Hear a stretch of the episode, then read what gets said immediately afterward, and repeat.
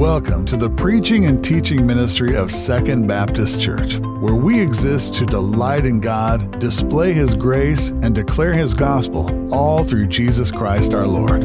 We can be reached at www.2bcmtv.org or by calling 618 244 1706. We trust you'll be encouraged and challenged by the message you're about to hear.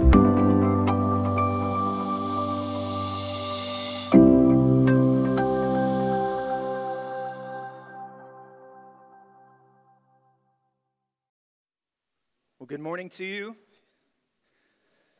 If you have a Bible, let me ask you to take it this morning and turn to 1 Timothy chapter 6.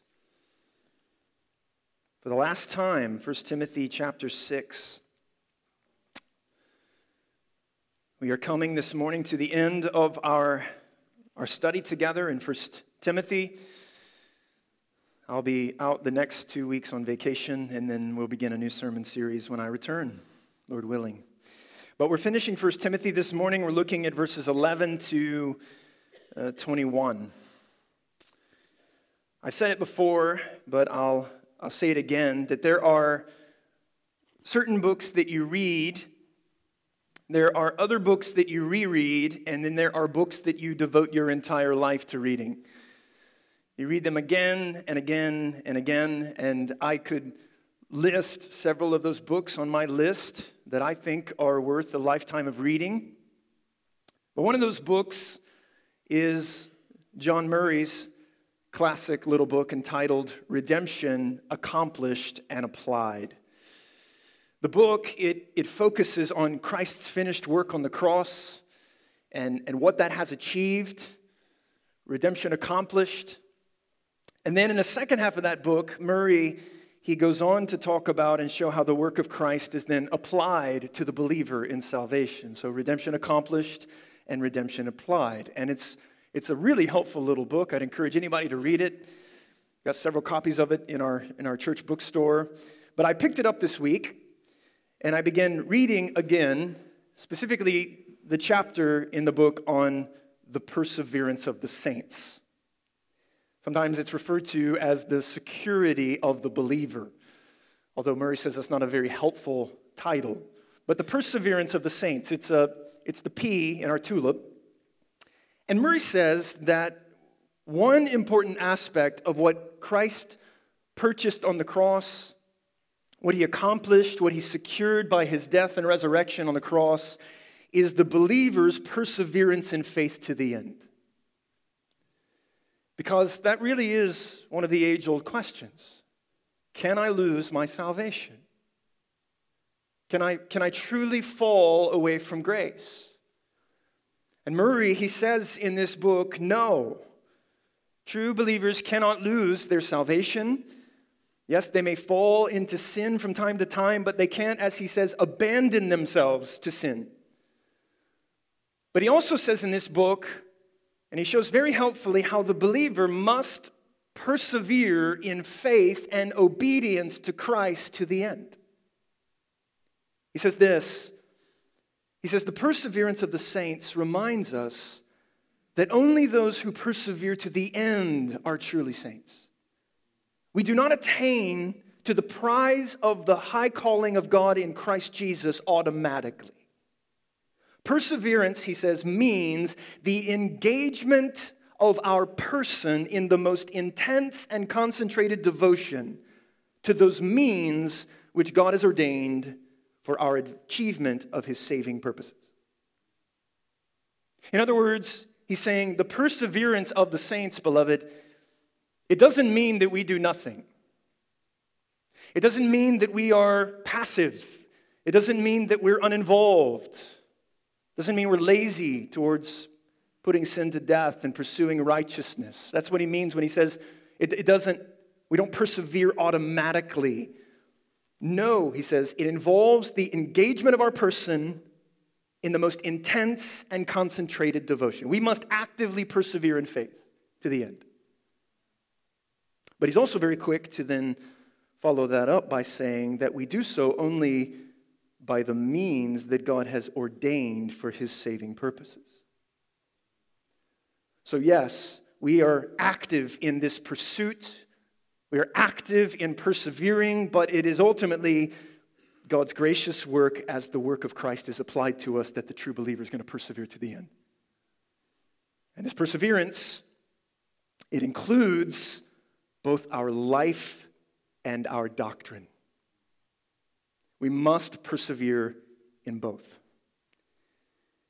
And as we come here this morning to the end of this letter, this, this final section here in verses 11 to 21, we see that perseverance is the topic on Paul's mind as well. One commentator says the predominant theme of this section is perseverance. Perseverance. And as Paul he closes out this letter, he wants to conclude here by speaking to Timothy in a very personal way about Timothy's own perseverance. Why? Because he wants Timothy to persevere in faith. He wants him to reach the end. He wants him to finish well. And beloved, he wants the same for us as well. And so this is actually, I think, a very fitting ending to a letter that has focused now for the last five months on both our life and our doctrine.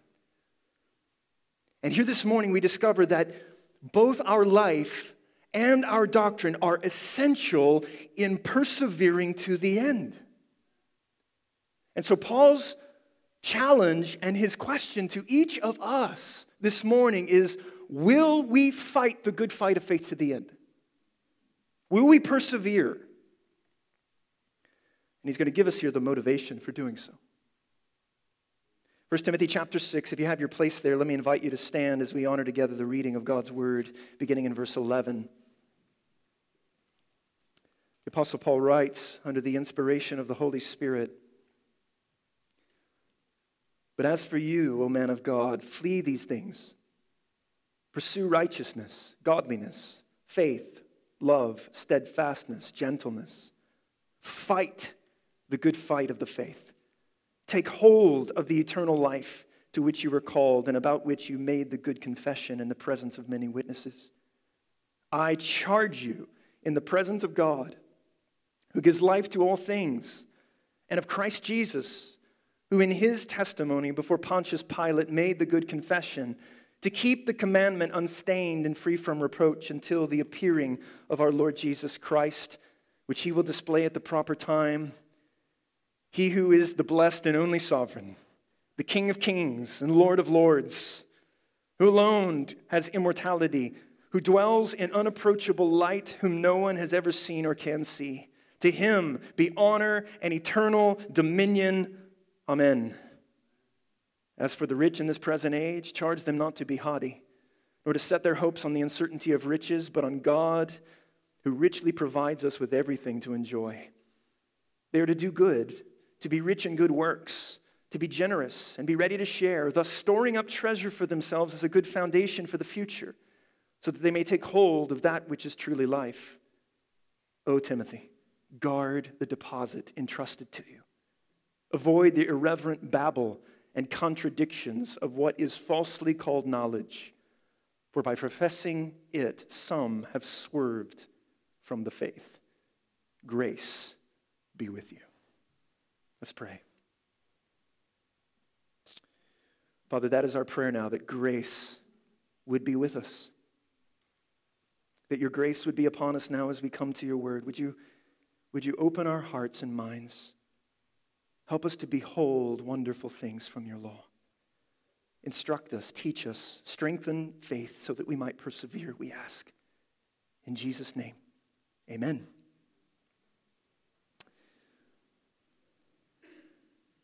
Paul's pattern here in chapter 6 is actually very similar to what we've seen of him throughout this letter.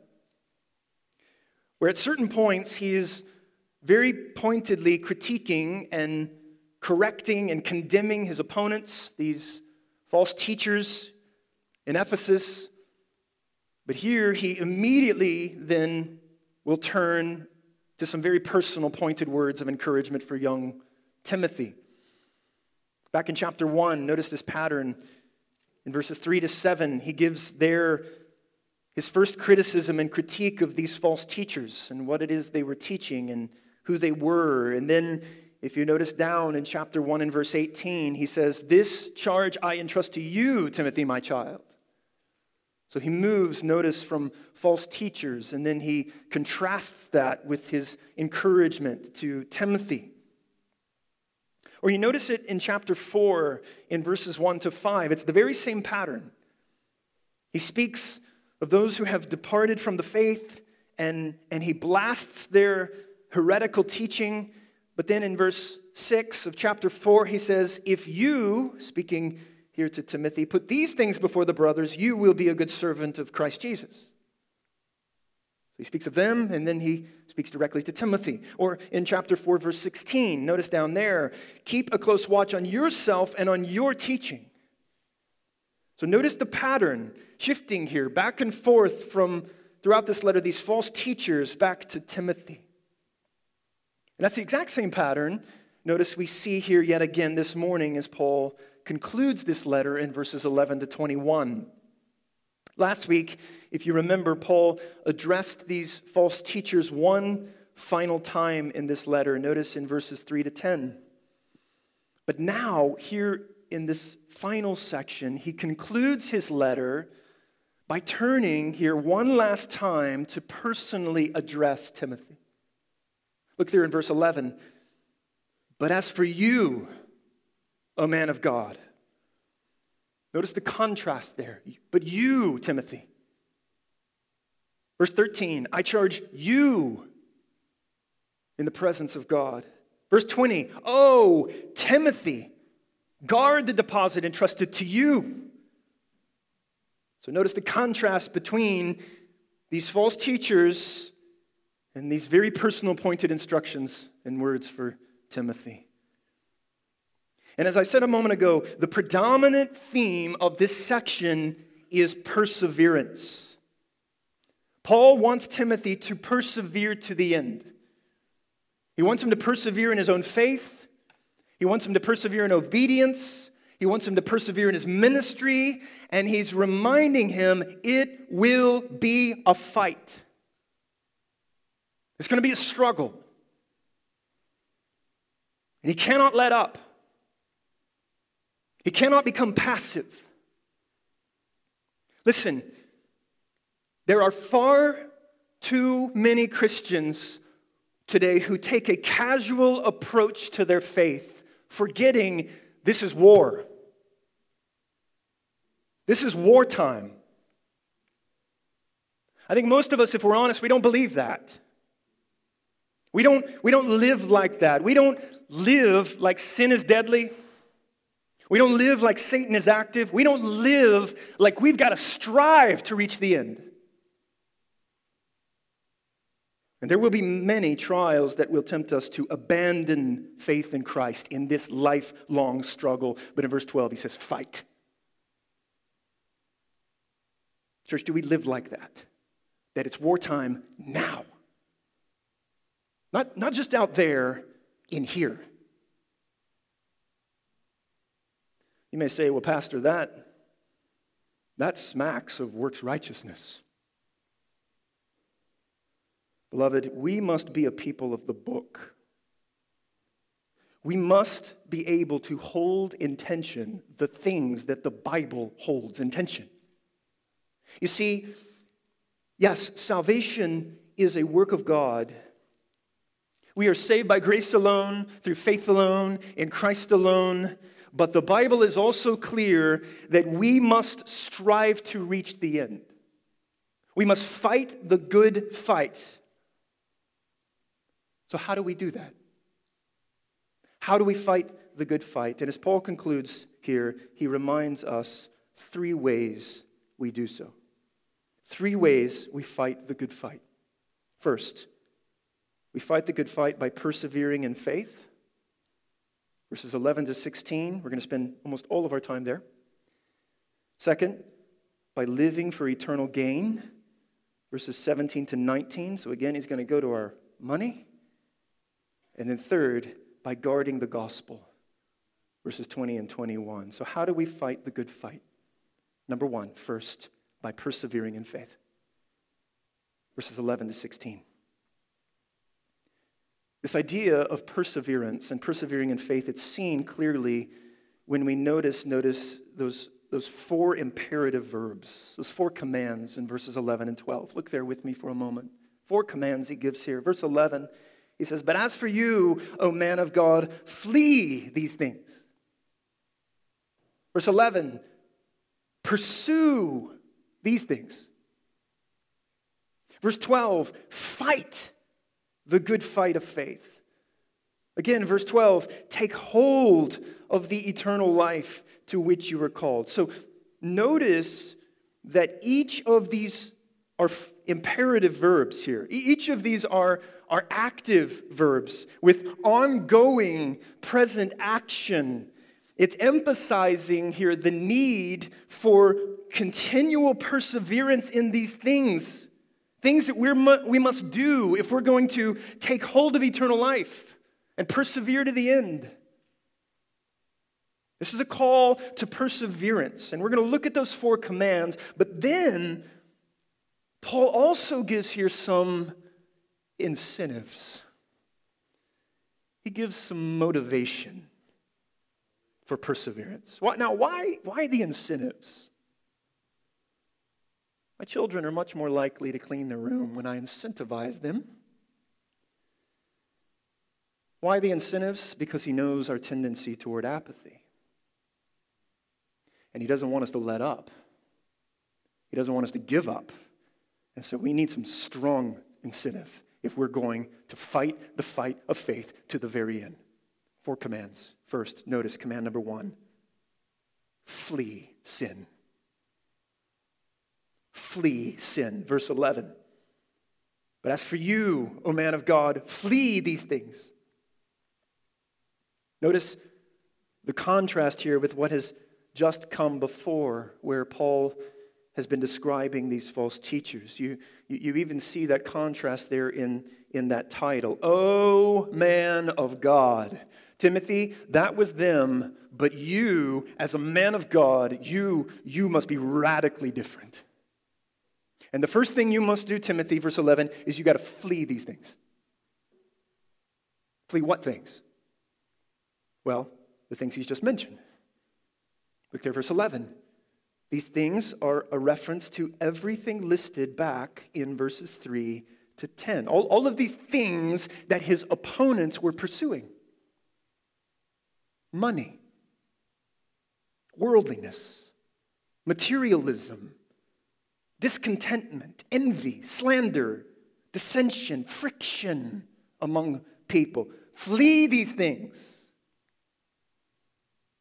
In other words, run from sin, Timothy. We, we are to actively turn away from sin. We are to run as far and as fast as we can. We don't play around with sin. We don't mess around with sin. You don't poke the bear. You don't stick your hand in the beehive. You flee. John Owen, the Puritan, he said it best. Do you mortify sin? Do you kill sin, he says? Do you make it your daily work? Be always at it while you live. Cease not a day from this work be killing sin, or sin will be killing you. Flee. Romans chapter 8, verse 13, Paul says, For if you live according to the flesh, you will die. And he means eternally. But if by the Spirit you put to death the deeds of the body, you will live. Hebrews chapter 12, verse 14 says, Strive for peace with everyone and for the holiness without which no one will see the Lord. Beloved, is that your response to ongoing, remaining, indwelling sin in your life? Are you fleeing it? Are you putting it to death? Are you coddling it or are you killing it? We must flee sin. But that's only half the equation. That's only one side of the coin. Not only are we to flee sin, but look there, verse 11 again. Command number two pursue godliness. Pursue godliness. Verse 11 flee these things, but pursue righteousness, godliness, righteousness, godliness, faith, love, steadfastness, gentleness. So we are to flee these things, he says, and we are to pursue these. We're to run from these, and we're to run towards these. Paul often describes this in his letters as putting off the old self and putting on the new self. So we put off and we put on. We flee sin and we pursue godliness. We pursue Christ likeness. We pursue Christ. And that's the normal pattern of the Christian life. What are we to pursue? Look, he lists there six characteristics we are to pursue. Look there, verse 11. Notice what we're to pursue. First, he says we are to pursue righteousness.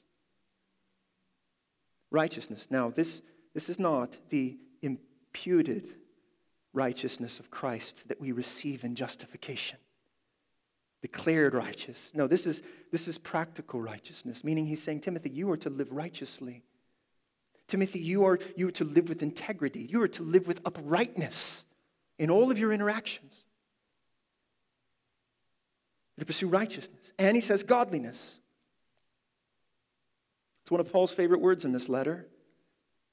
Nine times he says it. Godliness, we, meaning we are to seek God in all things. We are to live with devotion to God. We are to live a Godward life. And notice verse 11, he says faith. Yes, notice, we have faith, but we are to pursue faith. Faith is something you are to pursue. You are to grow in this faith, Timothy. You aren't to settle and become lazy with the faith that you have. You've got to keep pursuing faith more and more and more. You must attend to this faith by the means of grace that God has given you reading His Word, prayer, gathering with the saints on a Sunday morning. These are things that strengthen and increase faith. And he says, love. Those always go together faith and love. You can't have one without the other. Love for God, love for others. And then he says steadfastness and gentleness. Steadfastness, so we're to pursue this patient trust in the hard things and gentleness because, frankly, the hard things can make you hard. So we flee sin, we pursue godliness. And just notice the intensity of that command run. Be active. Run to this, run away from this. Command number three it's not just flight, but fight. Command number three fight the fight of faith. Look there, verse 12. He says, Fight the good fight of the faith. That word fight there, agonizomai, you can hear it in there, agony. It means, it means to struggle. It means to strive. It means to strain. So literally, Paul's saying, agonize the good agony of the faith. It's an athletic term for, for straining, struggling, like in a race or like in a, in a wrestling match here. He's saying, fight, Timothy, strain, strive. Does faith in Christ ever seem like a struggle to you? Does, does belief in Christ ever seem like a fight to you? Is, is there ever a struggle in your heart to, to love God and, and to believe and to desire God? Listen, if, if you say no, you're lying. You're lying to yourself. Believing in Christ is a fight of faith. It is, a, it is a real struggle, and there are constant temptations to abandon the faith and give up the fight. This daily cry of, Lord, I believe, but help my unbelief. Now, in verse 12, notice the question among many is the precise meaning of the faith when he says, fight the fight of the faith. Is this, is this a reference here to Timothy's own personal, subjective faith, like Timothy's own faith?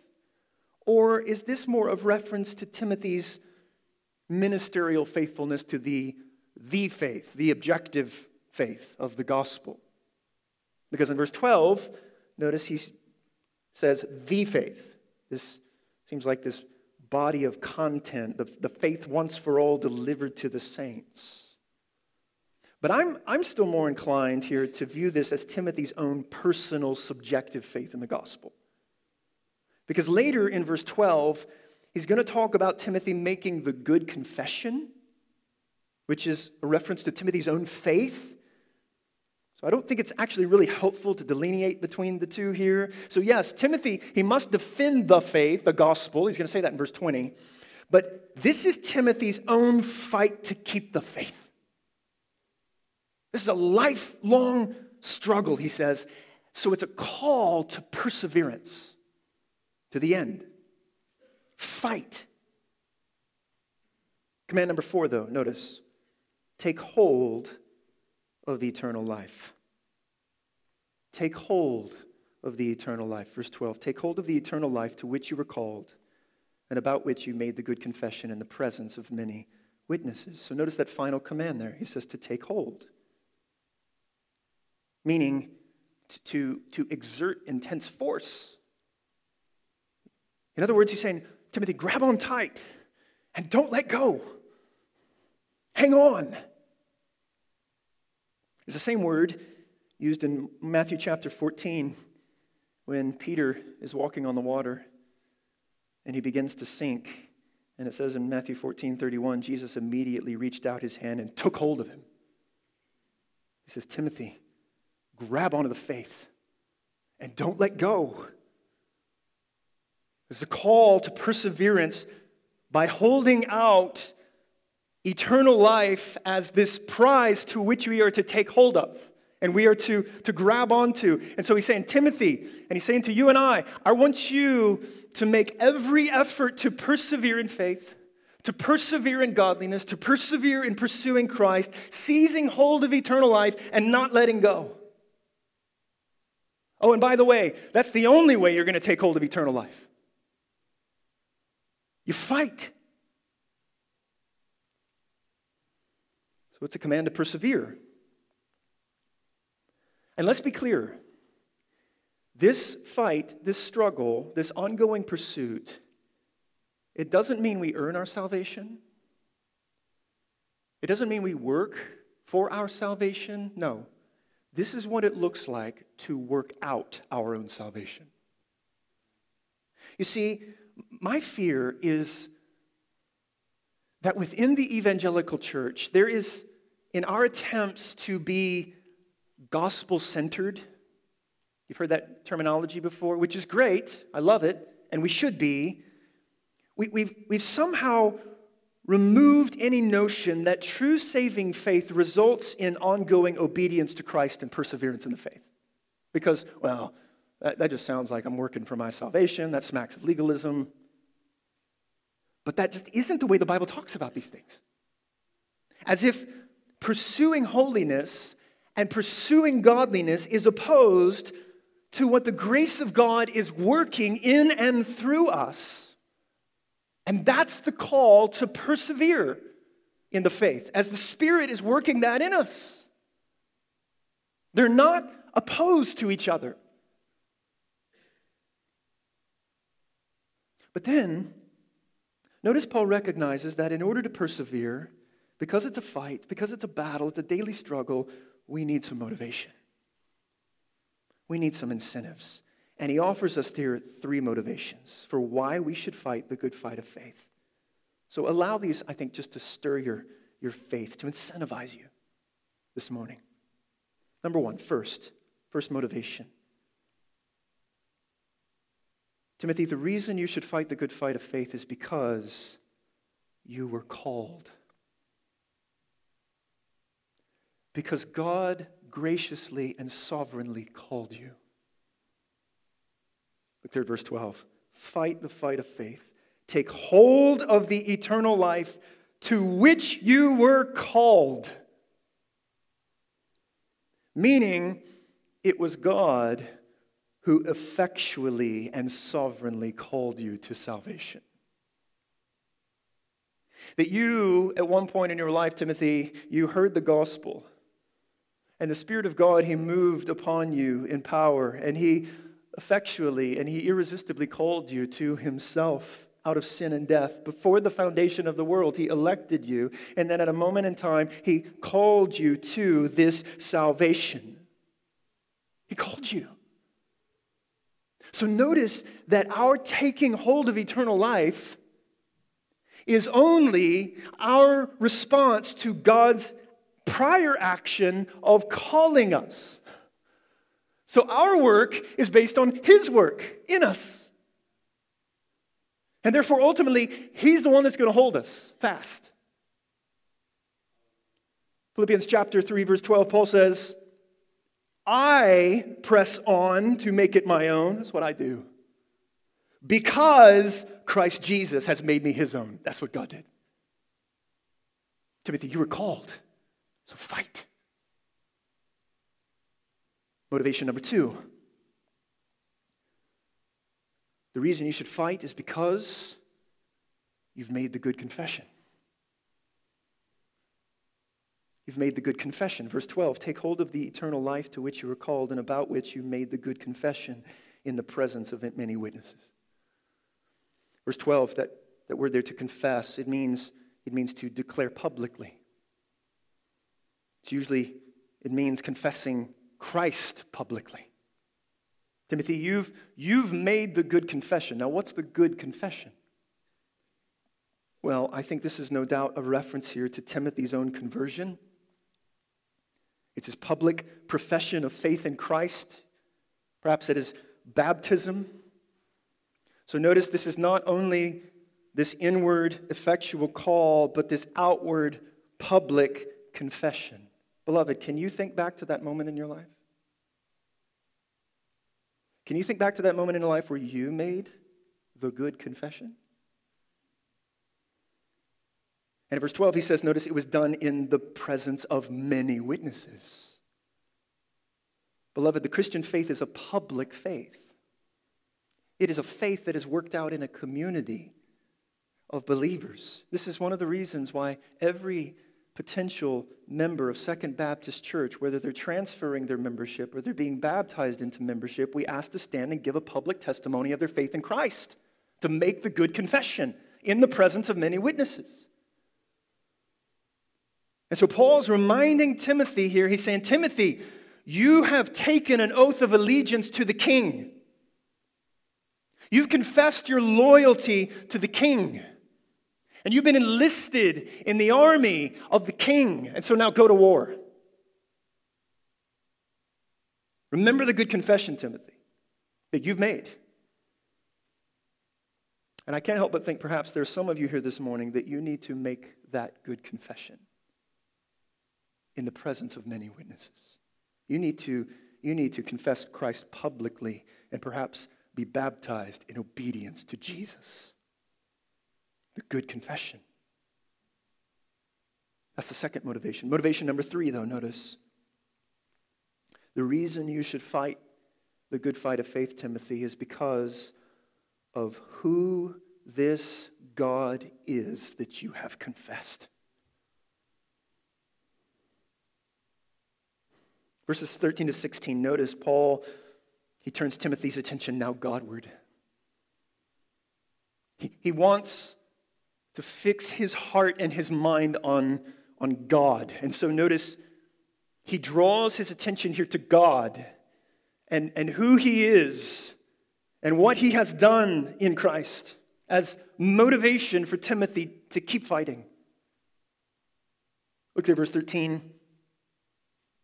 I charge you in the presence of God who gives life to all things, and of Christ Jesus, who in his testimony before Pontius Pilate made the good confession to keep the commandment unstained and free from reproach until the appearing of our Lord Jesus Christ, which he will display at the proper time.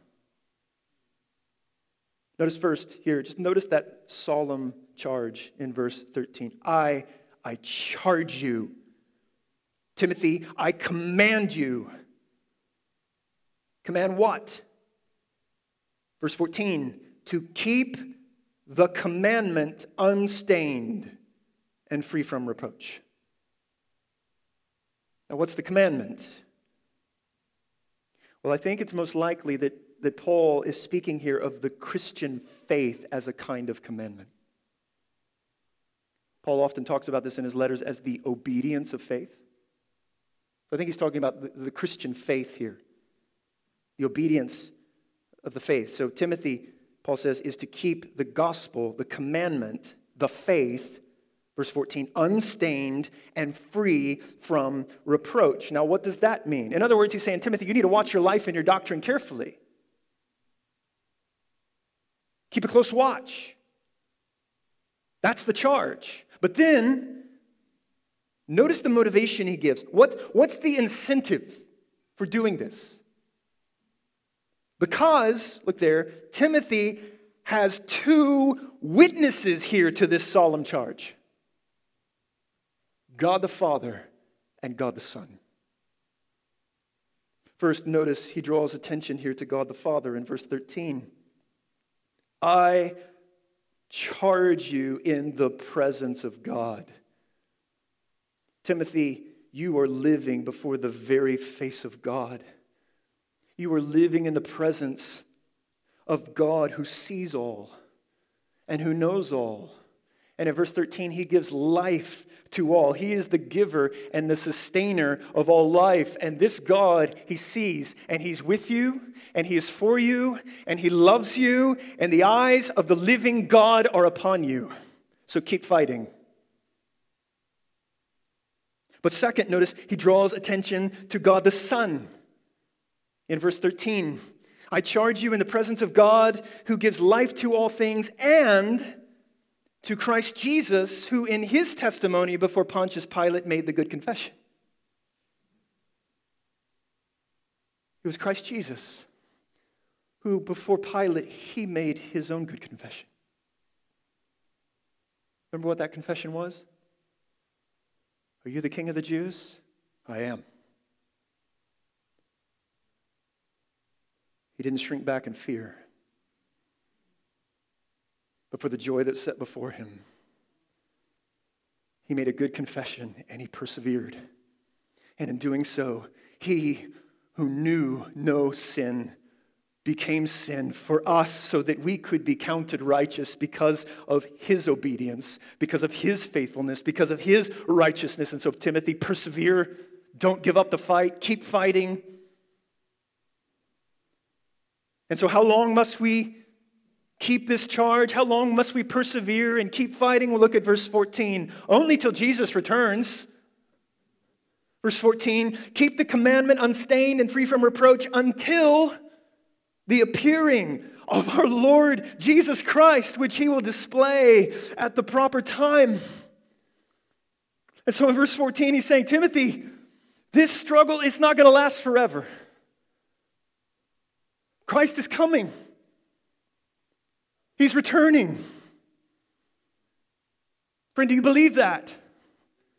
That he, he is coming on the clouds and He will appear, and every eye will see Him, and all will bow to Him. And He will reward on that day all who stand firm to the end. In other words, this faith is worth fighting for. And it'll be worth it on that day. So don't give up. Brothers and sisters, our struggle, it won't be in vain. And then notice in verses 15 and 16, it's almost as if the very mention of our God who's coming, it sends Paul now into this outburst of worship. This doxology. It's probably some early church hymn or creed here. And so as he meditates here on God, I mean, it just sort of spills forth from his pen in praise and an exaltation. Look there in verse 15. He says, Let me remind you, Timothy, he is all powerful. He who is the blessed and only sovereign, the King of kings and the Lord of lords. He is beyond all earthly powers. Kingdoms and kings rise and fall by his sovereign decree. There is no threat to his rule, there is no threat to his authority. He is sovereign over salvation. He's sovereign over history. He's sovereign over all world events. He alone is the sovereign King of kings and Lord of lords. And verse 16, notice he is immortal. Look there, verse 16. He alone has immortality. Only God possesses life in himself. He is the eternal one, He's the everlasting one, He's the unchanging one. And verse 16, he's the Holy One, look there, who dwells in unapproachable light, whom no one has ever seen or can see. The radiant glory and brilliance of his awesome holiness means he's unapproachable, he's inaccessible. Why? Because we're sinners and He's holy, holy, holy, and therefore no human eye is able to see His glory and live. And yet, this holy God has made a way for sinners to stand in the presence of His holiness and not be consumed. And therefore, verse 16, He's worthy of all praise. To Him, be honor and eternal dominion. Amen. This great God, He alone deserves all glory and eternal dominion, and He's going to rule forever and forever, and everything in creation is singularly aimed at His glory alone. And therefore, fight the fight. Is it worth it? You betcha. And listen, I know that some of you right now are struggling in the fight. It is a struggle. And there are days where you want to give up and you feel overwhelmed. And when you want to give up, Paul says, fix your eyes on the glory of God that's coming. Fix your eyes on this Christ who's returning. It's worth it. So, how do we fight the fight? We persevere in faith to the end. There's a second way. I'll be much more brief. Don't worry. How do we fight the fight of faith? Second, by living for eternal gain. Verses 17 to 19. You know, I was reading that and I thought, man, Verse 16, that would be a very fitting place to end this letter. Right? To end with his glorious doxology, to him be honor and eternal dominion. Amen. He's done. But he doesn't, he doesn't end there. He's not quite done yet. In fact, it's almost as if verses 17 to 21 are like a PS of Paul's letter. It's like a, it's like a postscript. And now he wants to clarify something in verses 17 to 19, and he wants to emphasize something in verses 20 and 21. Look at verses 17 to 19. Paul wants to clarify something now he has said earlier. And he has one final word here to the rich. In fact, notice he mentions that word rich there four times in these words, or in these verses. It's, it's sort of like a play on words, actually. Notice in verse 17, as for the rich in this present age, Charge them not to set their hopes on the uncertainty of riches, but on God who richly provides us with everything to enjoy. Or verse 18, they're to do good, to be rich in good works. So he wants to say something to the rich here. But he wants to clarify something he said earlier. Why? Well, notice last week in verse 9, he spoke about those who desire to be rich, the false teachers. But now, here in verses 17 to 19, he's speaking to the believing rich. He's speaking to believers here. And he wants to clarify something about riches. And what he wants to clarify for us is that riches aren't the problem. Verse 9, it's the desire to be rich that's the problem. It's, it's the, the discontentment, it's the love of money that's the problem. And these false teachers, they love money, they don't love God. And you can't serve both God and money. You can't have two masters. You can't have two allegiances, but there's nothing wrong with riches. No, it's all about how the Christian thinks about their riches and uses their riches. And he wants to focus here on the priority for the Christian of living not for earthly, but for eternal gain. Now, you may read verse 17 and say, well, that doesn't apply to me because I'm not rich. When in reality, everyone in this room is rich. Rich is a relative. I get, I get that. In fact, I would just say if you have any discretionary income left over at the end of the month, anything beyond the basic necessities of food and clothing, you're rich. I mean, if you step back and get a global perspective, you're rich. So, how then should we view and use our earthly riches? That's, that's what's on Paul's mind here. And here's what he says The second way we fight the fight of faith is by living for eternity, by living for eternal riches and using our earthly means for eternal gain. Look there, in verse 17. First, he says the danger of being rich.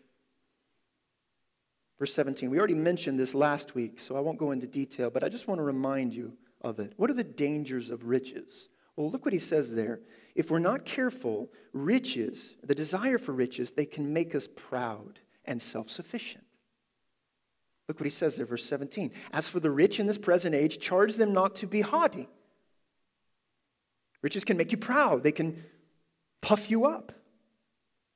And verse 17, they give you the false sense, false illusion of self security. Look there, verse 17 nor to set their hopes on the uncertainty of riches, but on God. So they can make you proud, they can make you self sufficient. We're tempted to hope in them rather than God. They, they distract us from eternal things. These are the dangers. So, what's the Christian to do? We'll look there, verse 18 and 19. The duties of being rich. The duties of the rich. What is his instruction then for these believing rich? Look at verse 18. They're to do good, to be rich, notice, not monetarily, in good works, to be generous and ready to share, thus storing up treasure for themselves as a good foundation for the future, for eternity, so that they may take hold of that which is truly life. Live for eternity. How are they to live? Live for eternal gain. How? By being generous, being ready to share, verse 18. By storing up treasures in heaven, verse 19. We give away our money here for the cause of Christ. We give away our money here by the, for the spread of the gospel, and we store up eternal treasure in heaven. Now, let me ask you doesn't that sound like a wise investment strategy? Because you can't take it with you when you die. We saw that back in verse 7. You brought nothing into the world, you can take nothing out of the world. So why not take what you have now and send it on ahead where it's going to be turned into eternal treasures and eternal gain, leading to everlasting joy in God? So maybe this means Again, riches aren't wrong. But maybe this means that when God gives us more, that instead of increasing our standard of living, which is often what we do, we increase, as Randy Alcorn says, our standard of giving. You say, well, that sounds extreme. I was thinking, I, don't think that anyone is going to stand before Jesus on the day of judgment, he's going to say, You were way too generous. Like, you gave way too much. No. There's a story of John Wesley, the, the famous Methodist pastor and missionary, who, as he actually grew in popularity and riches, he got more famous, he, be, he began to limit his expenses so that he would have more money to give away. So, what he did was he set a standard of living for himself, of what it was going to take to live on, and he never, until the day he died, exceeded that. Everything else he gave away, living for eternal gain. And so maybe we take our earthly treasures and we send them on ahead of us because we can't take them with us. But you know what we can do? We can take others with us. And beloved, there are 4.7 billion people in the world today who are on the wide road that leads to eternal destruction. And 2 billion of those 4.7 billion have no access to the gospel. So, to put this in perspective, think of one particular region in northern India. Probably not a whole lot different than maybe in Central Asia, I don't know. But one region in northern India, a very unreached place, and given there that the death rate in that region is about 5,000 people per day. And the number of evangelicals in that region is estimated at less than 0.01%. That's about 9,999 people who are plunged into hell every two days.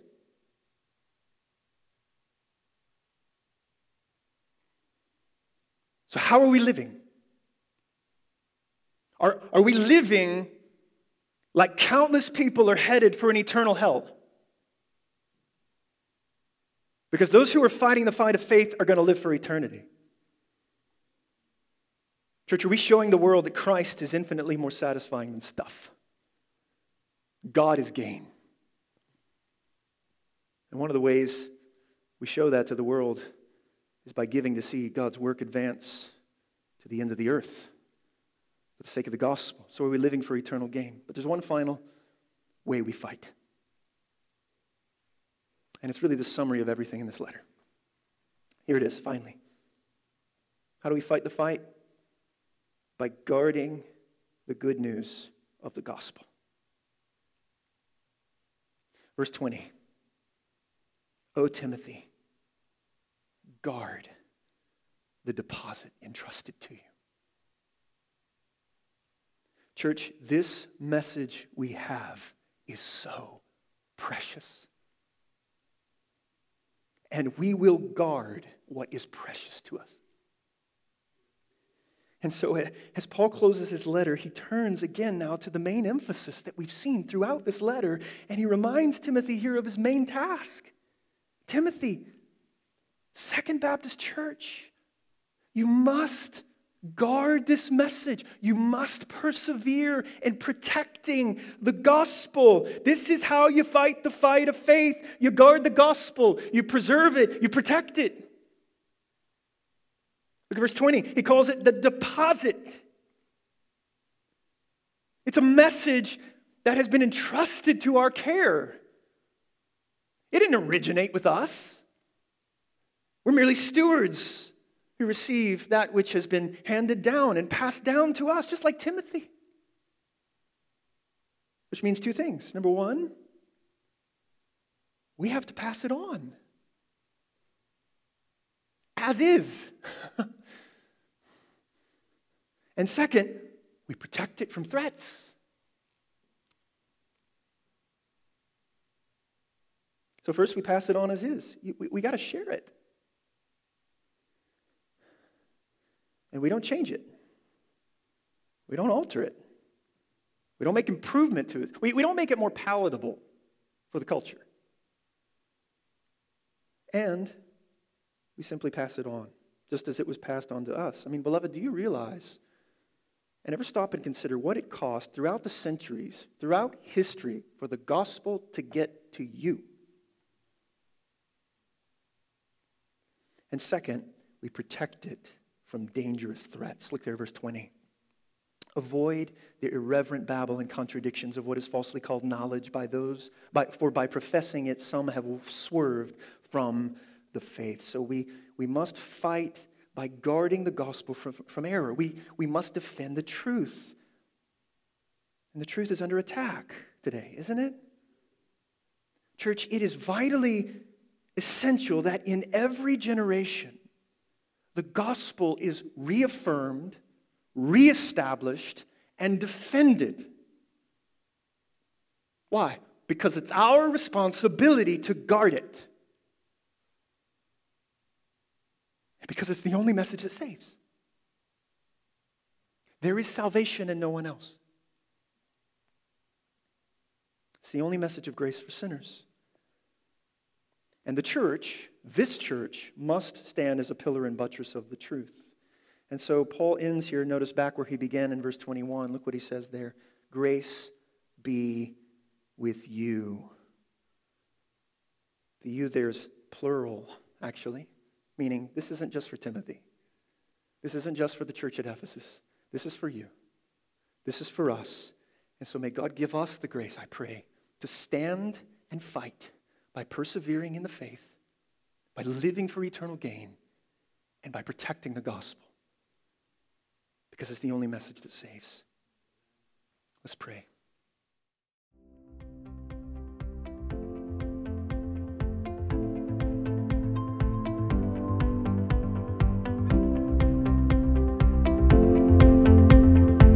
We trust you were encouraged by the message you heard. For more information about our church, visit us online at www.2bcmtv.org or call us at 618 244 1706. And thank you for listening.